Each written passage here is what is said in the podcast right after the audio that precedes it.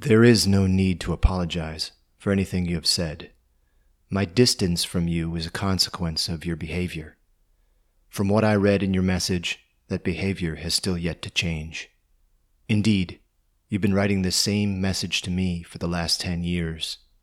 My silence with you began when I realized that you had become the man you will likely always be, and that you had been that man for many years already. There are no revelations or surprises in your message. Your drinking, as it was for Fitzgerald and Hemingway, is a waste of time and destruction of talent. The crack up article is pathetic, even by the current standards of victim literature.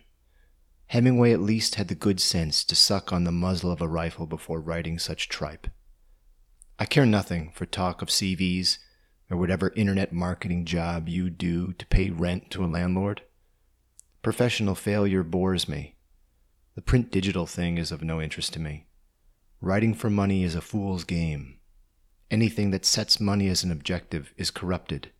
Anyone that wants money is corruptible. You need to see beyond this particular era, to see beyond yourself. You need to find worthy projects that transcend this time and complete those projects. When you have worthy projects, it does not matter whether you live or die, and certainly not whether you can pay the rent. Nothing outside the project will matter. You will no longer matter. The completion of the project is all.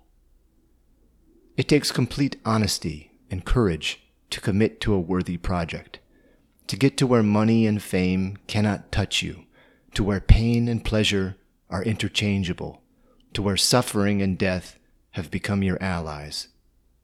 It also takes great physical strength, and you should exercise furiously each day in order to unburden your spirit and extend your peak years of creativity. Drink is obviously to be avoided. But enough of this lecturing. I've said and written versions of this before, and it has done nothing. Hence my silence with you.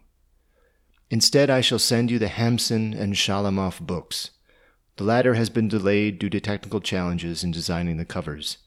These books will show you what a single determined man is capable of if he works steadily towards a goal and strengthens and purifies his body and his spirit.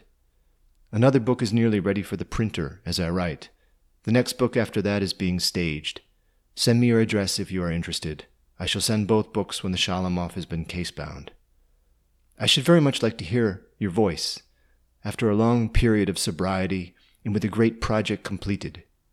I could then be inspired by your example, which is what I now seek from any man who would be my friend. Until that day, let my silence embolden you. A man is what he does, after all.